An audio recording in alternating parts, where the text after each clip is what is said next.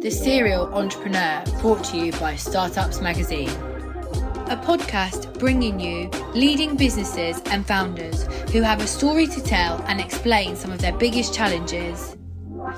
Try not to be too hard on yourself. Like, I meet so many founders who are like, you know, I should have done this, and then the pandemic happened, and I didn't do this, and, and you spend so much time like second guessing yourself when really mistakes will happen. Like, we're human, it really does improve over time and i think sometimes when you're starting out you kind of almost expect yourself to have you know super high standards from the start you know you want to do your best at the start absolutely but you're never going to be perfect Plus, share their biggest secret, their favourite breakfast cereals.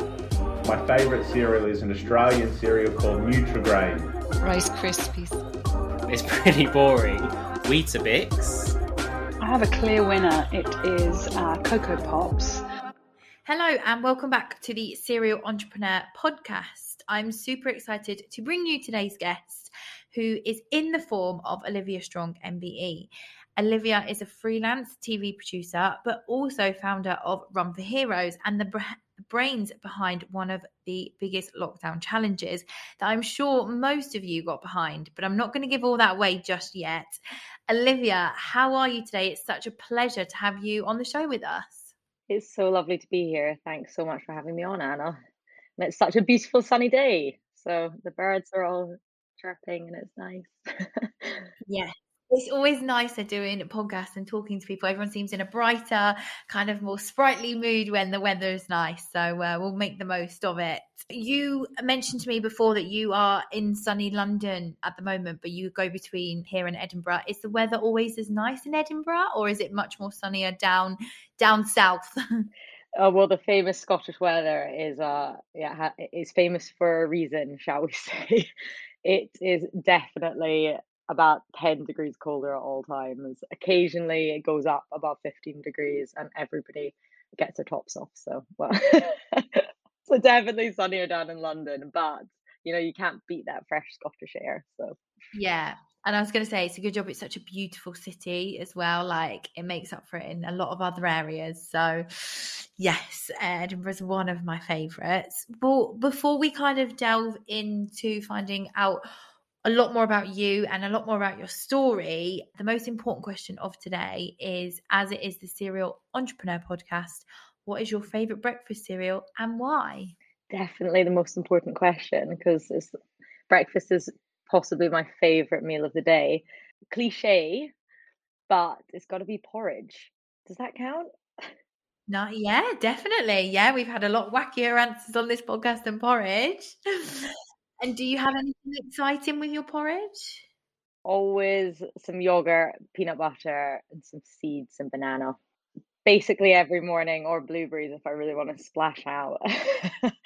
but but I honestly, I've, I've eaten it since I've been a wee girl, as they'd say in Scotland. Um, just kind of what I grew up with, and it's yeah, it's the delicious. It fills you up. You can you can mix up your flavors. You can eat it cold.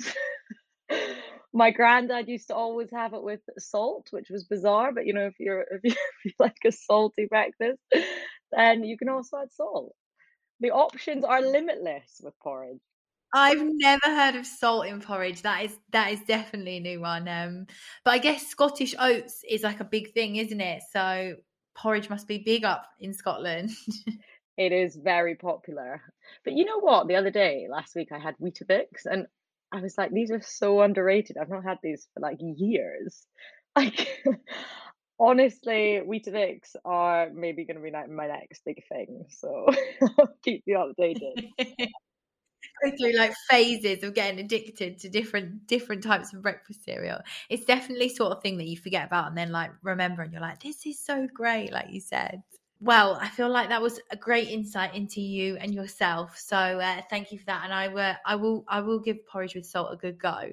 My granddad would be a very happy man, and he puts a lot of milk on it as well, milk and then some salt. And oh, milk and salt! I didn't expect that at all. he's a real true hardy Scotsman. Probably has a glass of whiskey with it as well. I am, I am partial to a bit of Scottish whiskey, so then it's sold, sold to me. well, now we know obviously all about your breakfast and your family breakfast preferences. let's kind of get back to the the whole story and what you have kind of done. I want to know more, but I want primarily obviously what you've done over the last three years. But let us start at the beginning. Let's not rush ahead now. Tell me a bit more about your background and all about yourself to maybe up to when the pandemic started, because I think then things took a bit of a, a turn and a change, didn't they? Yeah, that's that's a definitely a good way of explaining it. Um, so well, I grew up in Edinburgh, as we know from the porridge stories, and then went to Leeds University and studied like politics and sociology, kind of one of those degrees that you do four contact hours a week, and you know you have a good time, and that's about as much as you learn. But then moved um, to London straight after that, and got a job, got lots of different work experience, um, whilst kind of working on the side, doing like catering jobs and things to to pay for um for these weeks spent in London. I was trying to figure out like what to do and tried lots of different things like a fashion internship and then like a marketing one and advertising and just didn't love any of them and then got a work experience in a television production company and it was meant to be for a week and then a week turned into two weeks and then three weeks and four weeks and you know for anybody that's listening that uh, works in the creative industry it's kind of what is bad about it is that they do rely on work experience. You have to be working so hard because you need to be working a part time job. What I was having to work a part time job to be able to afford to do this work experience. But I kept doing it for free because I loved it. Like I loved the fact that I could research into these topics and and be able to kind of see it coming to life. So I yeah got a job in this work experience um, at a production company in London and it was on at the time Jeremy Corbyn's Panorama. It was a panorama originally about like the La- Labour's leadership election, and then quickly it turned into this kind of like race to Jeremy Corbyn becoming Labour's leader. So that lasted for about four months, and it came out, and I learned loads from it. And at the end of it, instead of paying me, they said, "Oh, you've got to." you've got a credit as a researcher. That was my first big step into television. And from then, I kind of continued working in London. Um, and built, you know, worked on dispatches and lots of current affairs documentaries, and then moved into social, more like human interest stories um, and longer form docs. So, I just before the pandemic, um, I was a producer, so I'd worked my way up, kind of um, as as everybody else does in the industry, and I was working on a BBC Three and Hulu documentary about sexuality and gender uh, and I was working in central London. And I remember at the time, you know, we, we were following all this COVID news happening. And I was like, I just got back from Australia visiting best, my best friend, been traveled through China. I was like, oh, it seems pretty bad there. Like a couple of weeks later, you know, the world goes into lockdown and life changes. So that was when, kind of, when my life also took a turning because I was living in a small flat in London um, with you know my one of my best mates and my sister called and she my sister lives in london as well and she called me and she was like i've been furloughed i'm like not working because she has to be on set the whole time. And at, at the same time my boss called me and was like really sorry to say this livia but your work's going to be put down to a two day week. We'll keep you on but you're not even you won't even be able to get into the furlough scheme because you've not been self-employed for long enough and you were also not you're not a PAYE staff. So there was this weird like pocket of people that didn't like there were self-employed people that wouldn't get any grants from the government and also weren't getting put into the furlough scheme. So I was like, called my sister back. I was like crying my eyes out, and I was like, oh, I think I need to go back to Edinburgh because I don't have any work and I can't afford to pay my rent. And so we we literally, quite literally, that night packed up our bags and, and headed up the road as quickly as we could, um, and moved back in with the family. oh wow! And I'm guessing this was like March 2020, like as it all was kicking off. Yes, that was in March, at the end of March 2020, which um seems like yesterday, but also so so long ago. So yeah, I was suddenly back in with my with my sister and, and my brother, and my mum had uh, she she had gone to go and help out my granddad, the one that eats porridge with the salt, up in St Andrews where they where where he lives, and it meant that my brother, my sister, and I were all together for the first time since you know for the last 10 years since we've been like 18 or, or younger actually because my sister you know is four years older than me. So we were all together in the, in the same house just cooking like lockdown meals having uh, like my sister wasn't working. I had done my two days a week and it got to wednesday and i was like what am i going to do? I don't even know how long this is going to last for. So i was watching bbc news and I could see all these people doing stuff for charity. And in the past, like I've all during crisis times, I've always wanted to raise money. So when I was about eight years old, uh, the tsunami hit, and I had spent about three weeks doing tombolas at the end of my street, and you know, so young, just trying to like sell cakes and and whatnot. And it raised about three and a half thousand pounds at the time, which I don't know what I was saying to these people to get the money from them, but it was my first proper form of charity fundraising and i went with my like with the money to oxfam and i said i've raised this money and i want to give it and they were so taken aback and they wrote a letter afterwards and said where the money had gone to and it was such a sense of achievement so young and i was like oh you know maybe i could actually do more so continued to do it throughout school you know did stuff was always fundraising during school and then went to university and at university did the um, university fashion show, um, LRFS, which raised about twenty thousand pounds, and then did the marathon for charity, which was again it was um, for charity close to my heart called Chordoma, and that raised about six thousand pounds, I think. So it was kind of always always been a thing. So when I was watching these news articles online on BBC News and things, I was like, I should really try and do something. I don't know, like I feel like I feel like I should. so, but that's all I thought about it. Um, and I, you know, I was so worried about not being able to pay my bills because I stopped having a steady income. Um, and the way that when I deal with stress and I try to like relax is by going on runs. So on Friday, I went on a run. So this was like lockdown, national lockdown had been on, say, Saturday. And this was just, say, six days after. Um, and I went on a run like lots of other people and um, went around Arthur's Seat in Edinburgh. It was a beautiful, it was actually, no, it was pouring with rain. I was about to say it was a beautiful Sunday, but I know this because I took a picture at the top and it was like so misty in the background.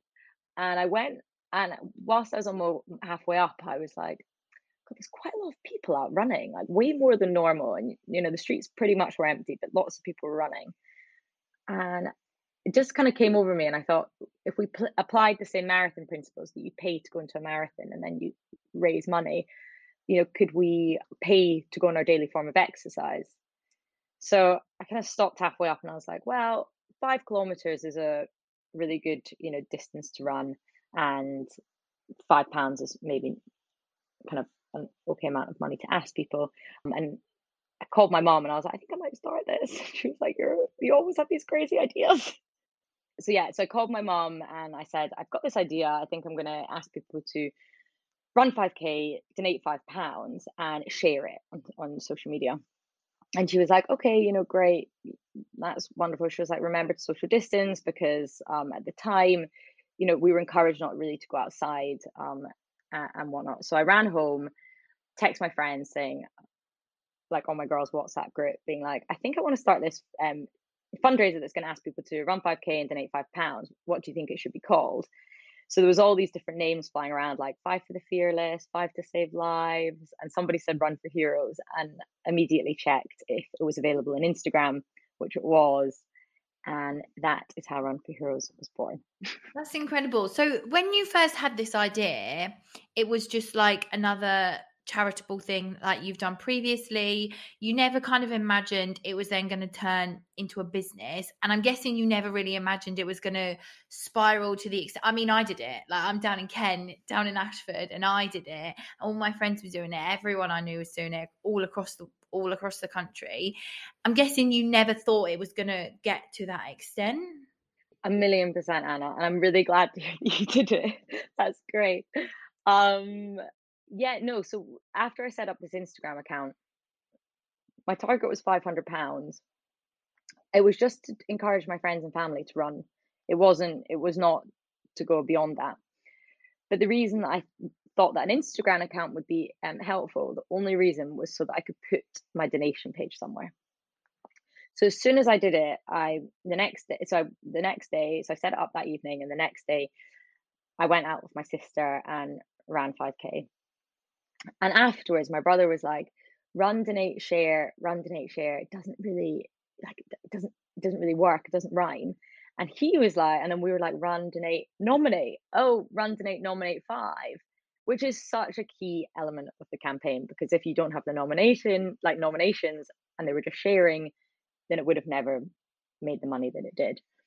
So so yeah we so after i did this run i changed it to run donate nominate just before i then tagged basically my entire friendship group plus more randoms on instagram i hadn't spoken to in 15 years like school friends. Just tagged loads of people in it. And um, i said if you're going out and run why don't you donate five pounds to Run for Heroes? So my original target was five hundred pounds. I actually think by Saturday, so I launched it. I went Friday morning. I went on my run. Friday night, I set up the Instagram account. Saturday morning, my sister and I did our first run, and then that's when we nominated the first people. By Saturday night, it had reached five hundred pounds. By Monday, we had reached five thousand pounds. A week into that, it had raised one million, and exactly a month into it, it raised five million pounds the NHS charities together. So it grew and grew and grew.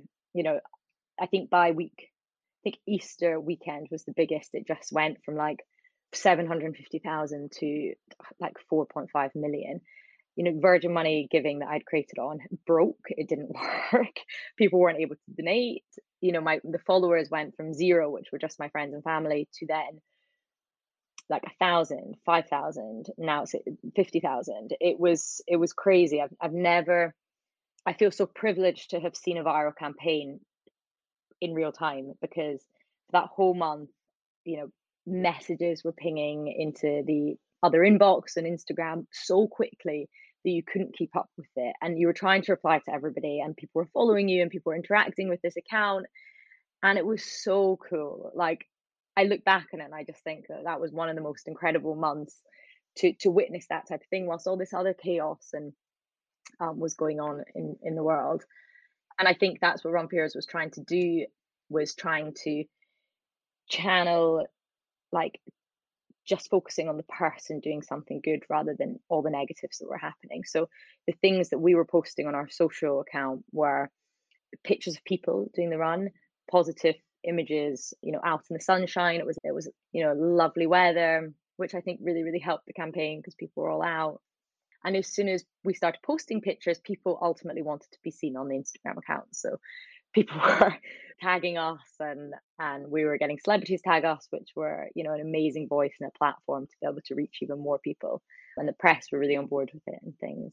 And you know, early on in the campaign, my two friends, uh, good friends from school, India did took it upon herself to brand it all and she kept she did really really happy colors and she was doing milestones. So once we reached 1 million she was putting out like very fun graphics and 2 million and 3 million.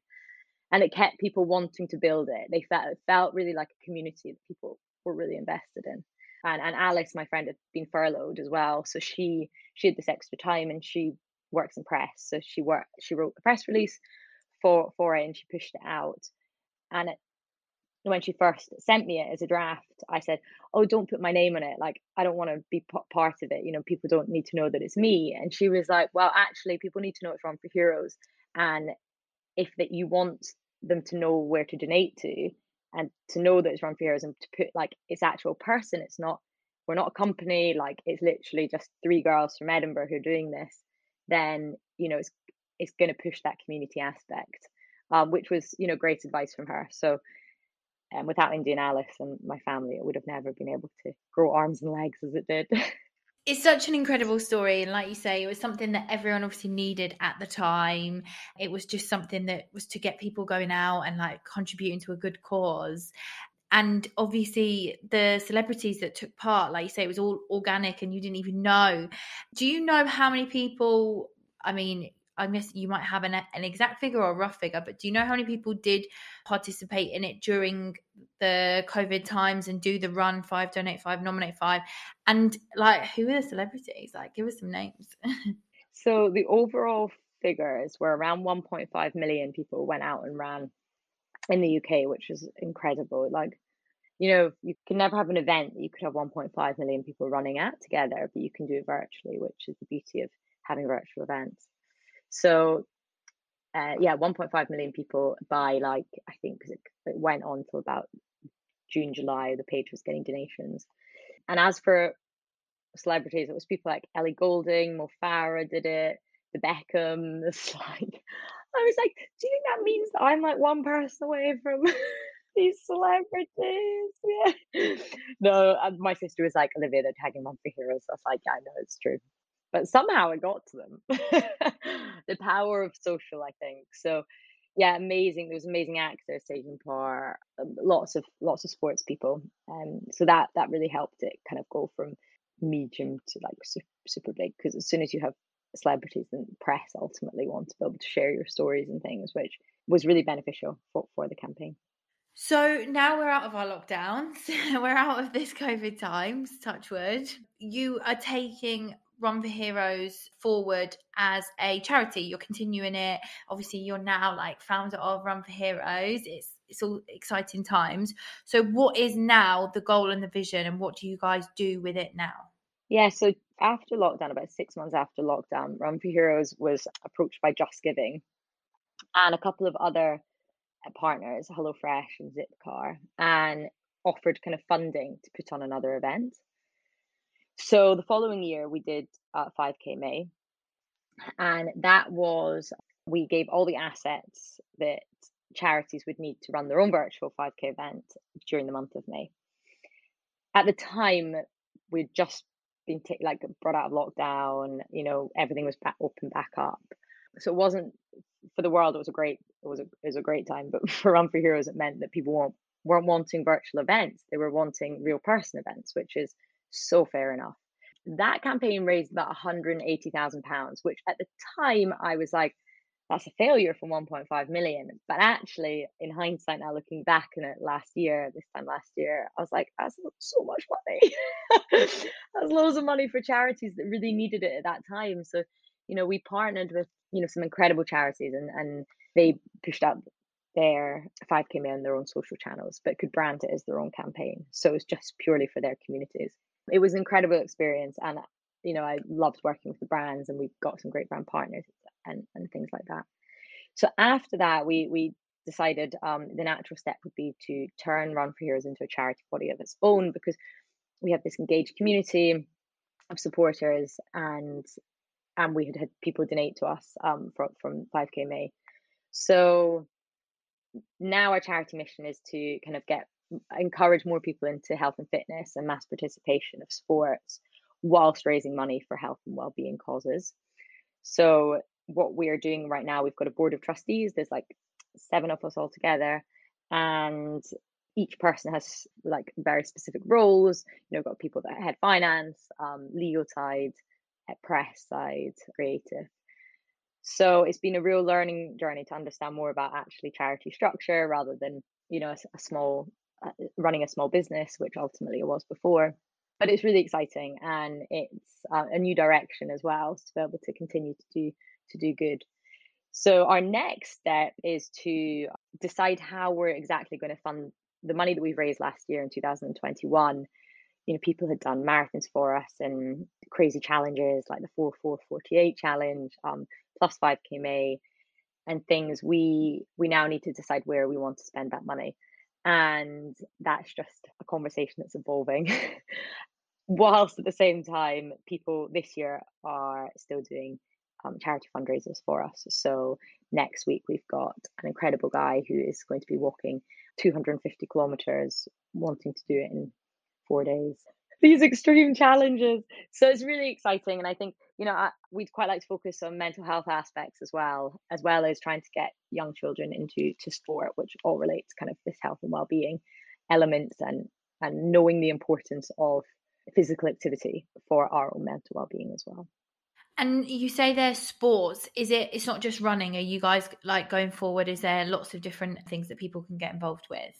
Yeah. So that was something big from 5K May. Um, it's a really good question because once Run Five Donate Five, Nominate Five campaign was um, finished, what we discovered from it is that people that didn't want to run adapted the challenge as as how best whatever best suited them. So, you know, they they rolled, they wheelchaired, um, they cycled, they swam, and it made it apparent that you know even if you don't like running, you could still get involved in this challenge. So during 5k May, we made that a very important aspect to be able to increase accessibility into the the campaign.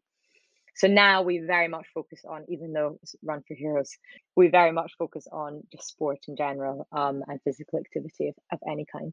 Why do you think community is so important for people? I mean, obviously, at the time, it was something a lot of people needed. You know, we were locked down, we were lonely, and that's obviously why, well, one of the reasons why, you know, everyone came together and everyone was so on board with it. But people have stuck around, and I and I feel I feel like you probably have got more people joining now that maybe hadn't in the first place. So people are loving this community that you've created and are obviously supportive of what you're doing. And why is that so important to people? And people seem so on board as well, incorporating like sports and you know running into it. So yeah, why do you think that is?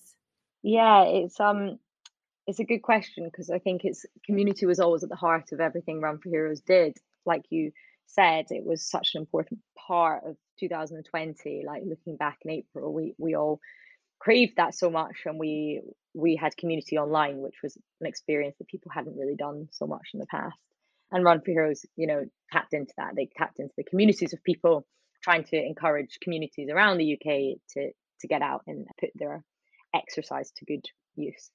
I think now, I mean, community is still so important and still at the heart of us. We have a very active online community because we've not managed to go into person events. Maybe in the future we'll look at um, in-person events, but for now it's all all online.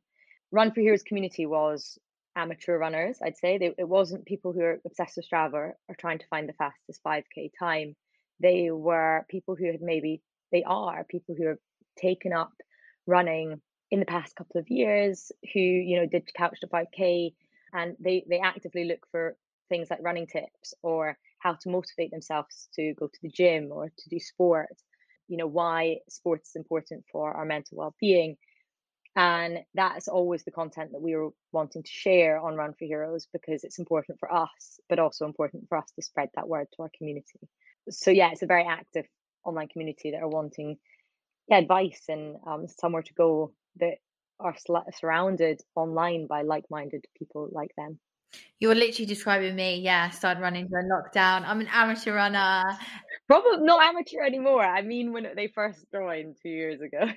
but yeah i'm not my my 5k is never going to get much past below 27 and yeah i'm okay with that. It's, it's a steady pace. I'm not going to get any quicker but i'm happy. How quick is your 5k how good are you at running? And i'm the exact same. I'm i'm an amateur runner. I mean i don't like to push myself going too quickly.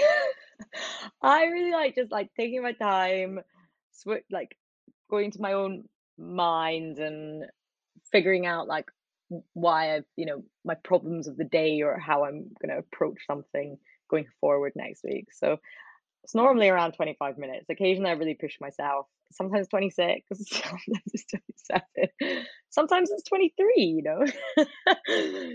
I, I, yeah, I, I've never been one to push myself to go really quickly. I, I've never been able to break 20, 20 minutes and never will. And I'm fine about that. no, me neither. Never. So, with all this going on, I believe it was earlier this year, you received an MBE like January this year. Was it January last year? January this year. Yep. It was it was meant to be, but obviously COVID meant that it was pushing things back. So, where were you when you found out? I was in. Uh, you know what? I found out two years ago. no, well, it was about a year and a half ago. It was October 2020. And I got an email because they weren't doing post. So I got this like confidential email and I was like, this is definitely a stitch up. what? I didn't even know this thing was possible. So, and then I had to keep it a secret until it came out in the press. And it came out in the press maybe December 2020. So it was about four months. That's the hardest secret ever, you know, to, to keep. And then I had to wait until they could put the events back on. And that was in January 2022. So yeah, it was um amazing. Yeah, I was going to say, how was the experience? How did it feel? Honestly, it was so cool. It I, I did it in Holyrood, um, it, up in up in Edinburgh, and it was Princess Anne who was so lovely.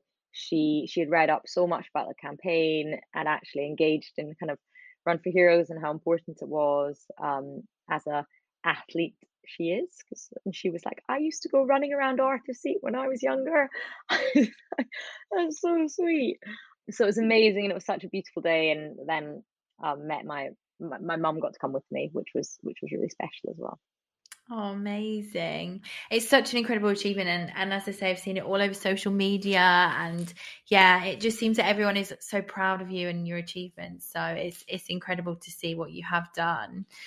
Oh, that's so sweet. It's um it's been an amazing journey to be honest so far. So just grateful to have kind of got to experience it and also get something awarded like the MBE. It was it was it, yes, it was an idea that I came up with, but it was for all the people that, that went out and ran and donated and nominated and continued to support us and the girls that have been working so hard behind the campaign. So it definitely felt like a shared award. And normally you get like to bring three people with you, but because of COVID, it was all just locked down. So that's so annoying. Well, the journey is obviously not over yet, very much at the beginning. So, my final question to you, which I know we've touched on a little bit, but what does the future hold for Run for Heroes? What is next? What can we expect to see from you guys? Yeah, so well, we've been a bit quiet recently just because it's been so. I've been trying to figure out the exact with the trustees because there's more people involved now. There's more people that get their say into uh, kind of the the future of it. So we'll be doing much more uh, pushing our charity and, and, and raising more money on that side and also trying to get funding. And I think my always my ambition was to put on an event for the community at one stage and continue to do partnerships with brands because it's something that worked really well for us and it allows you know i think in the last campaign we we got brands to kind of gift our community things and that's always really nice because they've supported us throughout the whole journey and will continue to so i'm really hoping to give more back to the community for people who are continuing to fundraise and doing amazing things so we shall see. There might also be a potential merchandise launch soon. Very exciting. So basically, if you're not already following Run for Heroes on Instagram, then you need to get involved with that.